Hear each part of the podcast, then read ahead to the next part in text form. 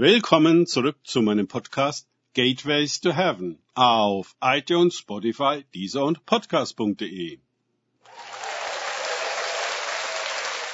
Mein Name ist Markus Herbert und mein Thema heute ist, was hat dir Jesus anvertraut?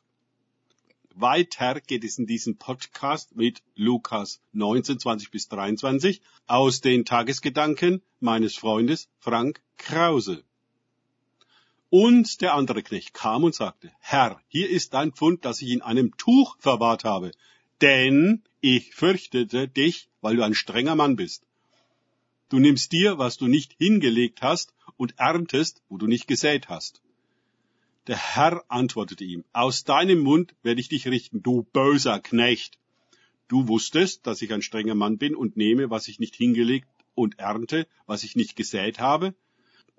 Warum hast du dann dieses Pfund nicht auf die Bank gebracht, dass ich wenigstens die Zinsen davon bekommen hätte? Lukas 19, 20 bis 23. Jo, wir befinden uns hier im Gleichnis von den anvertrauten Pfunden.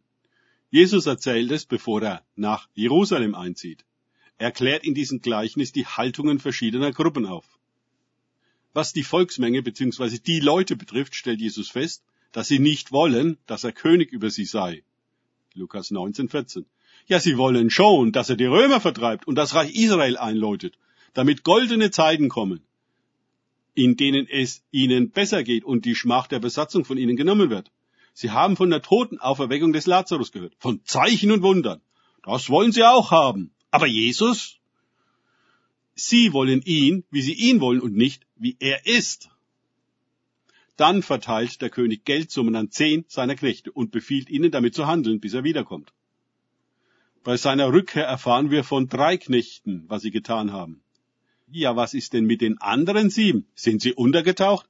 Nicht auffindbar? Was haben sie mit den Gaben des Königs angestellt? Vielleicht haben sie dies als ihre eigenen Gaben ausgegeben. Siehe, der König hat mich besonders begabt, privilegiert, berufen.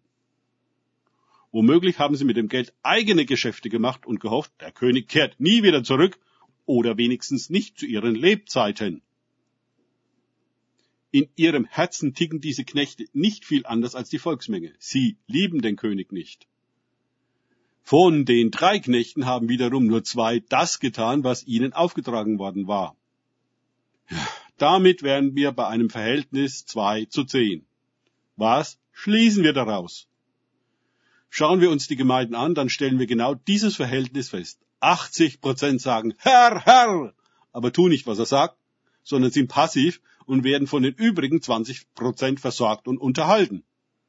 80 Prozent sind ganz absorbiert von ihren eigenen Geschäften und Problemen. Die meisten Gaben und Mittel der Gemeinde werden für die Betreuung und interne Arbeit an diesen Leuten verbraucht. Für den eigentlichen Auftrag des Herrn bleibt nichts übrig. Der König zeigt sich sehr erfreut und überaus großzügig gegenüber den zwei Knechten, die getan, was der Herr ihnen aufgetragen hatte. Ihre Mission hatte tadellos funktioniert. Jetzt wird ihnen noch viel mehr anvertraut. Der dritte Knecht aber hatte gar nichts mit dem gemacht, was der Herr ihm gegeben hatte. Zu groß war seine Angst, er könnte versagen, Fehler machen, sein Fund verlieren etc. Oh, was für ein Bild für die passiven Christen, die einfach gar nichts mit dem anfangen, was ihnen gegeben ist. Zu dieser Sorte, mea culpa, gehörte auch ich. Gott empfand ich als unberechenbar und bedrohlich und mich als hoffnungslos überfordert mit meinem Christsein. Niemals will ich es dem König recht machen können. Eines Tages sprach Gott zu mir, Frank, als ich noch gar nicht wusste, dass er das überhaupt tun könnte. Und zu einer Zeit, als ich das Gefühl hatte, gar nichts zu haben. Und wies mich an, mich in meinem kleinen Zimmer umzusehen. Ich sollte alles, alles auflisten, was ich dort sehe, und dann betend überlegen, wie ich es einsetzen kann. Selbst die leere Fläche der Tischplatte vor mir kam auf die Liste. Selbst der alte Bleistift darauf. Und dann öffnete Gott mir die Augen, wie ich jedes Teil in meinem Zimmer und sogar das Zimmer selbst, in das lud ich in einen Gebetskreis dann ein, nutzen konnte. Und siehe da, dieses gar nichts fing an, sich zu mehren. Heute kann ich nur darüber staunen, wie sehr. Das Haupthindernis zu nutzen, was wir haben, liegt in unserem Gottesbild. Der dritte Knecht hatte ein sehr typisches, weit verbreitetes und leider negatives Gottesbild.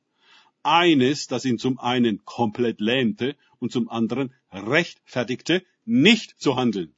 Jesus überführt diesen Knecht seiner betrügerischen Rechtfertigung, indem er ihm aufzeigte, was er sogar dann, wenn er aufgrund seiner schlechten Meinung über den König nicht bereit war, irgendetwas zu tun, dennoch eine Mehrung des ihm anvertrauten Pfundes hätte erzielen können, indem er es an welche verliehen hätten, die bereit waren, damit zu handeln.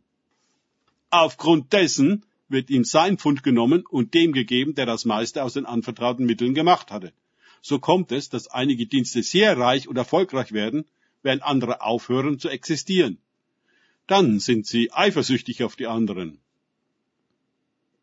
Zitat Weil du im geringsten treu warst, sollst du die Vollmacht über zehn Städte haben. Lukas 19, 17.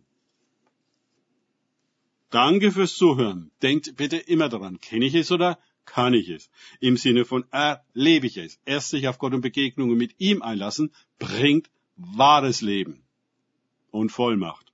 Gott segne euch und wir hören uns wieder.